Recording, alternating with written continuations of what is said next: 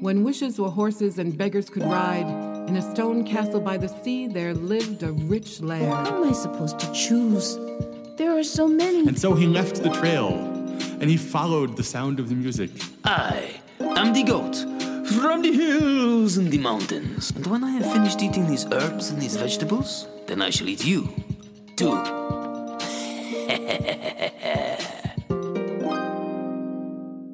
Once upon a time, and welcome to the Story Story podcast. I'm your host, Rachel Ann Harding. And I'm your host, Isabelle Hauser. And I am your host, Simon Brooks, and we have some stories for you. This is a podcast to hear traditional stories told by some of the best storytellers in the world. It will take you to long ago and far away and will bring you back safely. Hello, hello, story podcast hosts. Hi. Hello. Hello to all of our listeners. We're still managing a hiatus, but we missed sharing stories with all of you. So we're popping back in your feed with some life updates and stories for the solstice. And the first story for this episode is by host Simon Brooks. But before you start us off with your story, what have you been up to these past few months? Well, um, I headed out to Athens in Alabama. then I headed out to the UK uh, for my brother's wedding, and it was it was marvelous. I actually got to go to the Malvern Hills, um, which is not too far from Worcester, which is where everything was happening, and I got to see some of my old uh, elven friends. Um, it was around about dusk when I was up there, and there was a full moon in the sky, and um, they came out and we we went over old times that we'd spent spent together when I used to go up there on my childhood. So that was that was super super cool. That sounds amazing. So, what story are you telling us today? I'm telling you the story of the evergreens, which is a story that's heard in any place where there's a lot of snow that drops over the winter. Once upon a time, a very long time ago, there was this, this young bird, and it was flying with all of its family, its relations, all of its comrades, are flying south for the winter because the snow was about to start and the weather was getting cooler and cooler. And this little bird dove between the branches, in between the trees, thinking it was ever so clever. But then its wing clipped one of the trees and it went tumbling out of the sky to land on the forest floor. Now, this bird realized that as it got colder and colder with its broken wing, it wasn't going to be able to fly anywhere and it needed shelter. So it saw that this huge tree, this gorgeous tree. Its trunk was wide and stout. The canopy of leaves was wide and broad. And it thought, this, this must be an important tree. I, I bet it'll be able to help me out. Excuse me, tree, tree, tree. C- c- could I bother your attention for a moment? And this, this oak tree, for that's what it was, this oak tree looked down at the little bird and said, What do you want with me? Well, you see, I was I was flying around uh, and I knocked my wing and I, and I broke it and I can't fly anymore. And all of my family and friends they don't notice that I've gone missing and I, I need somewhere warm to spend the winter. And I was wondering if you could shelter me in your beautiful branches and your beautiful leaves. I'm far too important to look after the likes of you. I mean, look at my branches. They spread out so wide, they're as wide as my roots go underground, and the canopy above goes as deep as the. I'm too busy being myself, being the oak to look after someone as small and as insignificant as you. The little bird looked up at the oak and said, Oh, oh, okay then. And it hopped through the forest looking for another tree that didn't look quite as stern as the oak, and it came to a, a maple tree. Oh, tree, tree, excuse me, I'm really sorry to bother you. Can, can, can, I ask for your attention for a moment? The maple tree bent down its branches and, and, and looked at the bird and said, and, and what do you want? Oh, Maple Tree, um, I, am just a young bird and I was flying around and, and I clipped my, my wing and it, it broke and I can't fly and I need to be kept warm over the winter as it gets cold. And I was wondering if you could help me and, and protect me in your branches. Oh, Do you think I can help you? Oh, I'm far too busy to help you. Don't, you know what I am? I am a maple tree. I am busy, busy, busy, busy making maple syrup in my veins. I can't, I can't spend the time looking for you and your, your broken, your broken branch, your broken wing, whatever you want to call it. No, no, run along. Find somewhere else to, to bother. I'm, I'm sorry to trouble you. And so the little bird hopped and hopped and hopped and it came across a birch tree. And it looked up at the birch tree and said the same thing. And the birch tree leaned down and, ah, now I'm way too busy. I can't look after you. I'm busy making my birch bark. People make all sorts of things from out of my birch bark. They make things like canoes. They make houses. They even make clothes out of my birch bark. I'm too busy. Run along, run along. Go on, off you go. Sorry, can't help you. Bye. Okay. The little bird hopped through the trees and it came to this huge pine tree. And the pine tree looked down at the little bird as it tried to huddle. Are you all right down there? The bird looked up and said, Oh, don't you worry about me, but you seem rather upset. Well, yes, I've, I've broken my wing. I was flying in between the branches and the trees and I injured myself and I have to find somewhere warm. Why don't you come up into my branches? I'll keep you warm. And the pine tree lowered one of its limbs. Come on, come on up. And so the little bird hopped onto the limb and it rose its limb. He says, Come in close to the tree where you'll be warmest. Well, thank, thank you so much. And then the pine tree looked around the forest and it saw, it saw a juniper bush Juniper bush, juniper bush. Oh, yeah, yes. Well, well, what do you want? What do you want? Uh, can I help you in any way? Oh, yes. I, I have this this little tiny bird here that's broken its wing, and it has to stay with us over the winter. It can't fly. It's broken, you see. And and I was wondering, you know, this little bird is going to need some food at some point. Could you think you could share its berries? Oh, I can absolutely share the berries of my bushes. Yes, yes, yes, yes, yes. And the fir tree looked around. The pine tree looked around, and it saw the hemlock and it talked to the hemlock and asked if those, those fine needles could protect the bird from the wind when it blew through in the winter. And so the bird was looked after during the winter, staying snuggled up next to the trunk of the pine tree, going and get food from the juniper bushes, and being protected by the wind from the hemlock. And winter became spring, and the wing was mended, and the little bird gave its thanks and when it saw its friends and family flying above, heading back north, the little bird took after the other birds and rejoined them.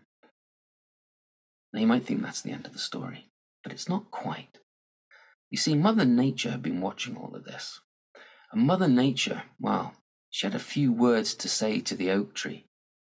So, you said that you were too busy to look after that poor little innocent bird that had broken its wings. Well, yes, I'm far too important to look after such a. Well, I don't think that was right. I think you have the total capacity to look after that tiny little bird, and yet you refuse. And you, Mr. Maple Tree, with your, oh, I'm looking after my syrup. Yes, I don't like that very much either. You also could have helped that bird. And the birch tree with your with your birch bark and oh, no, Mr. Fashiony Pants. Yes, no, I don't like that at all. So from now on, you shall lose your, your leaves in the winter, and you will feel the cold that that poor little bird would have done if it hadn't been for the pine tree and the, and the juniper bush and the hemlock.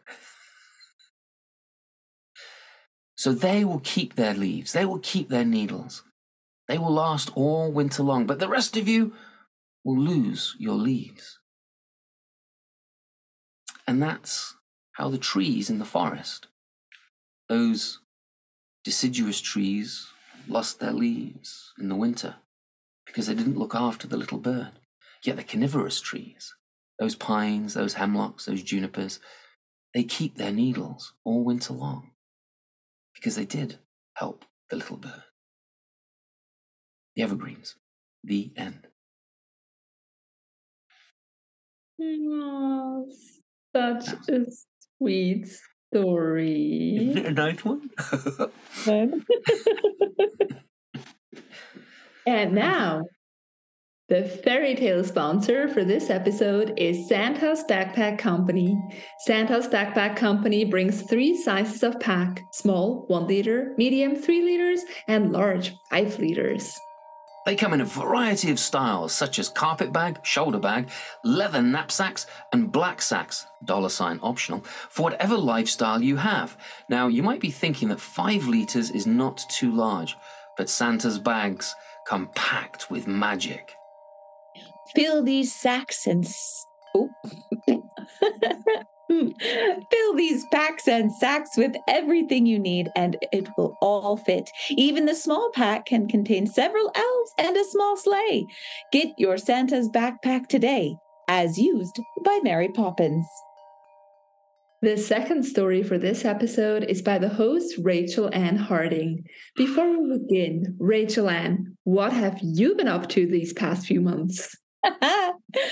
so, in August, a few days earlier than planned, I gave birth to a sweet baby boy. We named him Quentin John, and I have been going through, well, I, my husband, and I have been going through the agony and joy of being new parents, parents of the podcast. You know what I mean. The late nights and the early mornings, the excitement of the first smiles and giggles. He, Quentin, is is such a joy. He's actually on my lap right now as we record this. He's totally passed out, um, and we're really, really excited and blessed to have him here. You see, my husband and I were like the stories that began once upon a time. There was a husband and wife who wanted children, but no matter how hard they tried, no baby came to them. And in the stories, those couples, be it royal or common folk, they would go to the wise woman who would give them a piece of fruit or tell them to eat a flower or bathe in a river with some mud. And in our case, we went to a shady grove where we met with a wise woman who put me through some trials and tests. And after all of her trials, I laid five golden eggs and they gave us one golden egg back and they're saving the other eggs for later. And from the golden egg came baby quentin. Now here's the thing. This baby is a little bit of a shapeshifter Sometimes he's a little dragon and he breathes fire and spit up. And sometimes he's like a soft little kitten who makes the cutest little noises. Sometimes he's as quiet as snow in winter. And other times he's howling like a siren. But we are really delighted with him and, and so excited that he's part of the podcast family. No, we're so delighted for you too. And what story are you going to tell us today? So, the story I have for you today, well, where I sit, I have the mountains. I have the mountains that are to the west of me, but the story that I'm about to tell you has no mountains. It has an ocean. You see, by the sea, in a little fishing village, there lived a husband and wife named Burl and Jenny. And Burl, he had a smile as broad as his shoulders. He had a beard as big as his personality. And Jenny, his wife, oh, she loved him so. Before he would go out to sea every day with the other fishermen of the village, she would give him a big kiss and a hug. And oh, they seemed like the happiest couple. But you see, there was there was one problem. Now, Jenny, she could spin a thread as fine as a spider's silk, but she could not bake a cake. She could sing like a lark, but her soups, oh, they were disasters. Jenny could not keep the house for anything. And, and you see, Burl was the only one who could eat her food because he loved her so much. But they seemed to get on, they seemed to make it work. Well, one afternoon, all of the fishermen went out in the boats on the ocean. And it was one of those afternoons that seemed beautiful and bright. And then in the next moment, the clouds began to roll in, purple and dark and angry, like a bruise on the sky. And the rain began to fall across the ocean, across the town. It began to fall thicker and thicker, the waves getting higher and higher until all of the villagers, they gathered down by the docks, Jenny among them, looking out to the ocean, hoping to see some of the boats come in, see any of them come in. But through the rain and the storm, none of them could see anything. And then, and then someone shouted, Look! And they all turned and saw where this person was pointing. and it was not out to the ocean. No, it was up, up on that hill where Jenny and Burl had their little house. And that house, she had left something undone and it was going up in fire. Even with the rain, that little house was going up like a match head that had been struck on a box. And everyone climbed the hill and they took buckets up the hill with them to pour water on this house. But that house burned long into that storm. And finally, when it was just a pile of ashes and the sizzling sound of the rain falling on those burnt timbers, somebody else shouted, Look! And this time, they were pointing out towards the ocean.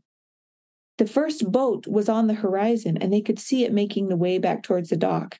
Now, some of them they had sails missing; they were limping together as a as a whole community of boats coming back into the dock and everyone ran down to greet them. And one by one the boats came in and every person in the fleet was accounted for held in the arms of their loved ones with burl holding jenny tight.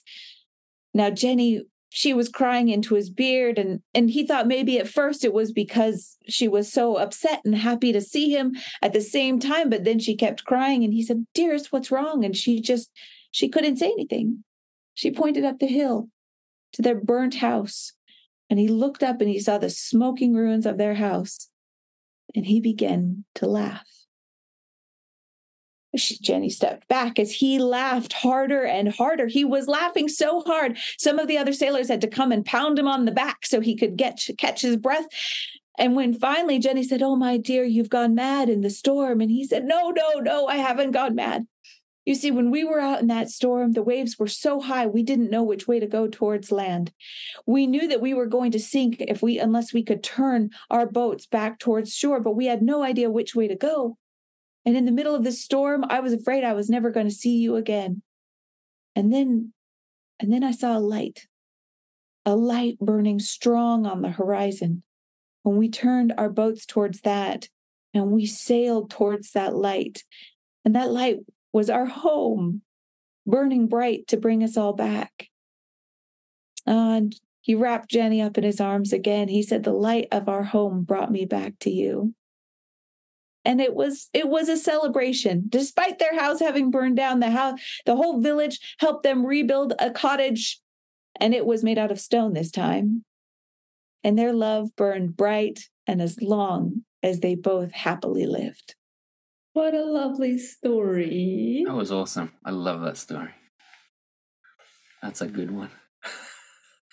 That's a really good one.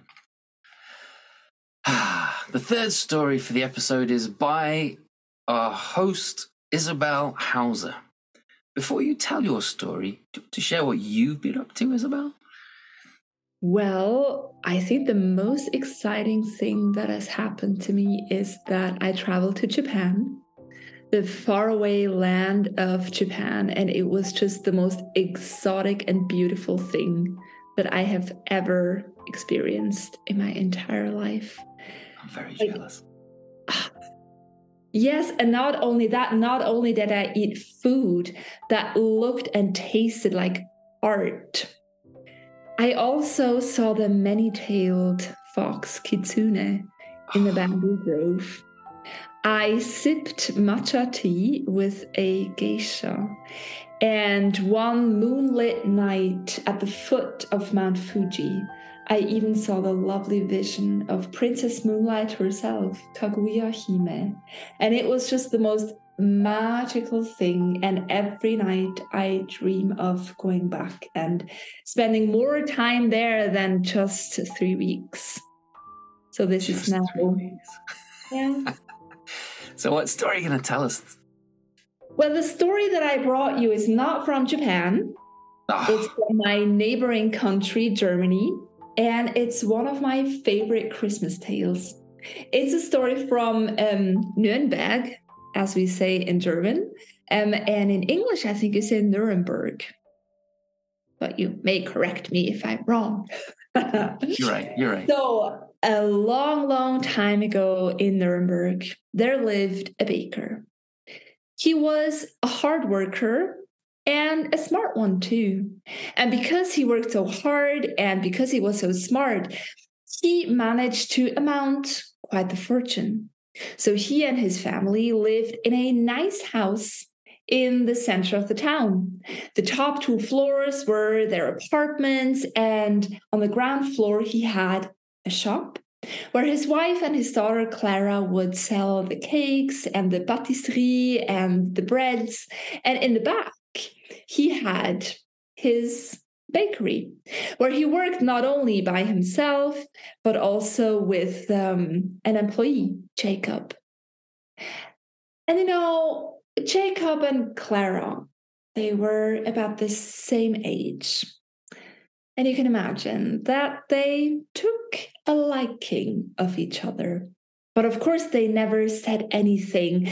But when Jacob was in the back kneading the dough and he would hear Clara's voice at the front in the shop, he would, oh, he would begin to dream. And whenever he brought a tray with freshly baked croissants and their hands would touch, Clara did not know where to look and she just she just giggled.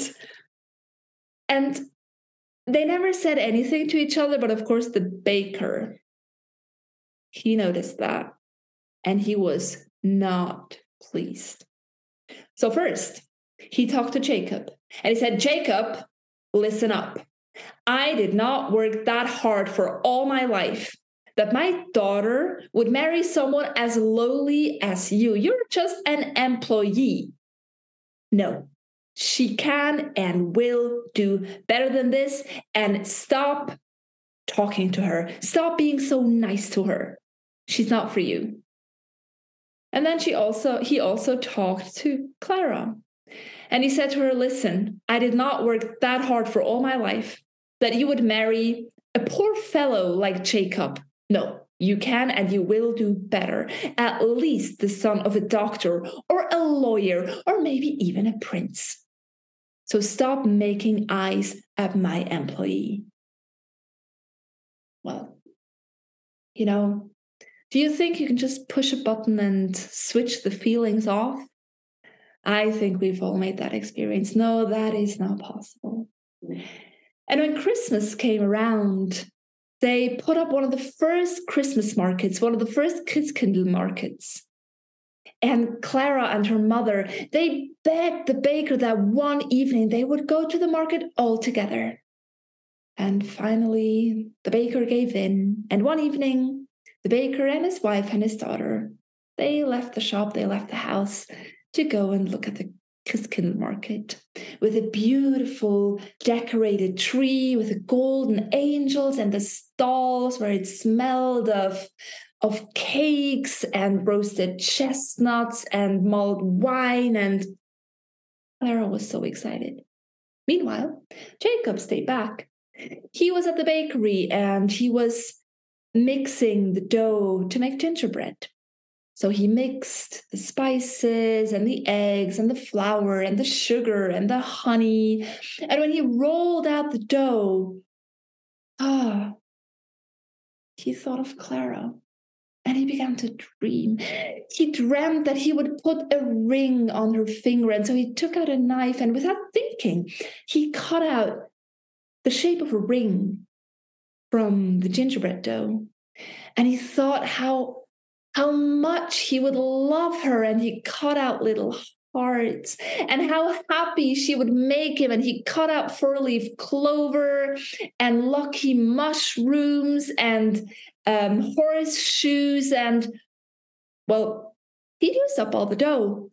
It was time for baking but then he thought of ah oh, he thought of the her beautiful milky white skin and and he mixed the glaze with sugar and lemon juice and he glazed the rings and the the mushrooms and the heart and then and then he thought of the the blush on her cheeks when their hands would touch. And so he added a dash of raspberry juice to the glaze, and, and it gave the most beautiful blush pink. And he glazed the hearts and the four leaf clovers. And and well, he'd use up all the glaze.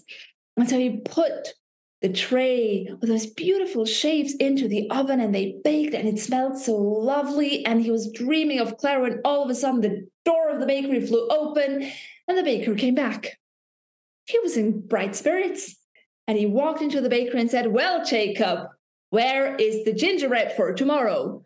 And Jacob, he he took out the tray out of the oven because it was just done, and he he placed it in front of the baker. And he saw that the baker's face clouded and that he grew angry. And then the baker thundered, What is this? What on earth is this? Pointing at the hearts and the rings, and and and, and Jacob said, Well, well, well, this is all sorts, all sorts of gingerbread. And the baker said, oh, all sorts. You have wasted my expensive ingredients. I can no longer work with you. Get out of my sight. Take your all sorts of gingerbread and leave. And Jacob, he didn't know what to say. So without saying anything, he just put all his gingerbread in a bag and he left. It was the middle of the night and he only had one friend to go to so he knocked on that friend's door and and he told him what happened and the friend offered his couch and jacob lay on the couch and and he thought of clara and and, and tears welled up in his eyes and he began to cry and he cried until he fell asleep because oh he did not know what to do and in his sleep he had a dream jacob dreamed that he was at the Christmas market, that he was standing right next to the beautifully decorated pine tree. He looked up at the tree and he saw a golden angel looking down at him. The angel actually looked into his eyes and then smiled and winked and, and pointed to his feet. And Jacob looked down and, and there he saw a small table covered with white cloth. And on that cloth, all sorts of gingerbread. And when Jacob woke up, he had an idea. He took the bag with the rings and the hearts and the clover and he went to the Christmas market. He borrowed a, a, small table and he borrowed a piece of white cloth and he covered the table and he laid out all of his gingerbread. And before he had actually laid all of them out, the first children started coming to his table. Mommy, mommy, look at this. I've never seen anything like this. It smells so good. It smells so tasty. Can I have one? Please, will you buy me one? Please, will you get me one? And before Jacob knew what happened, his all sorts of gingerbread had sold out. And he had a small pouch full of money, enough money to go and buy ingredients. And so he bought more ingredients. He bought the flour and the sugar and the spices and the honey and he made more gingerbread. Meanwhile, the baker wasn't quite so lucky. Clara was crying so hard at Jacob's departure that her eyes were red and swollen and she was unable to speak. She was, Jacob, Jacob. It was impossible to send her to the shop to sell. That was not quite the holiday spirit the baker wanted to sell in his shop. So his wife had to do everything by herself. And he was alone in the bakery. He did not know what to do. He was not an octopus. He only had his two hands. And those two hands were not enough to get on top of things. And then, on top of everything, he heard a customer, not only one, but several, come into his shop and say, Actually, I, I am not going to get my gingerbread here now because there's this young fellow at the Christmas market and he sells all sorts of gingerbread. I've never seen the likes of it. It is incredible. Well, and the baker realized that he had made a grave mistake. So he wiped his hands. He took off his apron. He went to the Christmas market where, right next to the beautifully decorated pine tree, he saw a small table covered with white cloth, and behind it, a beaming, flourishing Jacob. He walked up to Jacob and he bought the last pieces of the all sorts of gingerbread. And he reached out a hand to Jacob and said, Jacob, I have been a fool, and I am sorry. You're a lot smarter than I give you credit for, and I think that you will make a worthy husband for my daughter. And so before the midnight bells rang Christmas, Jacob put a golden ring on Clara's finger. And the two of them, and the baker and his wife, lived happily ever after.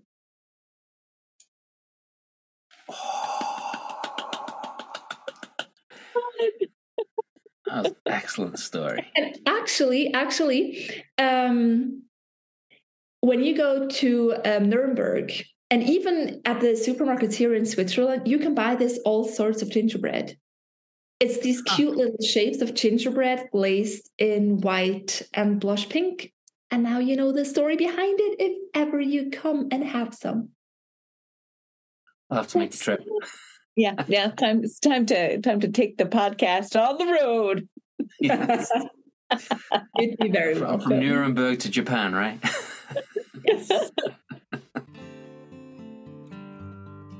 Thank you for listening to the Story Story podcast. Show the love. Come find us online. Tell us you heard us on the podcast. Want to hear more stories? You can go find your favorite tellers from the past episodes. Go find them. Discover what you can, what they can bring to your home. Storytelling as an art has so many incredible artists, and you can really go find them and enjoy their work in person or online. And did you know that you can connect with me at simonbrooksstoryteller.com? Diamond Scree, yep, that's me. With Isabelle at isabelhauser.com. And with Rachel Ann at rachelannharding.com. You can email us on the podcast at storystorypodcast at gmail.com. The music is by Podington Bear. So we're still navigating a hiatus, and we don't know. Um, we're gonna we're just gonna take that line again. we're still navigating a hiatus, and we know that some of you are asking when the podcast will return, and we are still working on that. For those who don't know me, I'm Rachel Ann Harding. I've produced the show since its um, beginning back in 2016. And so all of the planning, editing, and posting are the jobs that I do, but I have a full time job and now a new baby. So I'm, I'm learning to balance all of that. And at this point, we know that we'll be surprising you every once in a while with host led shows to light up your days with a pinch of fairy dust when you least expect it. This podcast has made possible. Uh, this podcast has been made possible by listeners like you. Thank you for supporting this podcast with your kindness and listening. There will be more stories down the road. And until then, live Live happily happily Ever ever after. after. And Mary Kate opened up the door, and there, on the doorstep, wrapped in his own blanket, was her baby. And to this day, Anansi spins webs so that he can catch the flea, the fly, and the moth that got away. If you go down to the lake on a clear day when the water lies as calm as a sheet of glass, you can still see the rooftops of the castle glittering in the sunlight. And if you listen really closely, you can even hear the festive music from the royal court.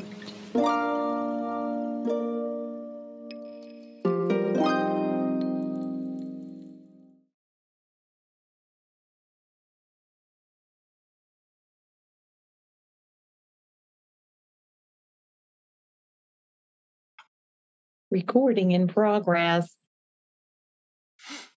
Progressive recording. You know, I can cut all this stuff out so you guys don't have to like sit really quietly. Okay. Let's do this. Let Once upon a time, and welcome to this. Oh, buddy. Mm. Mm. Mm, okay.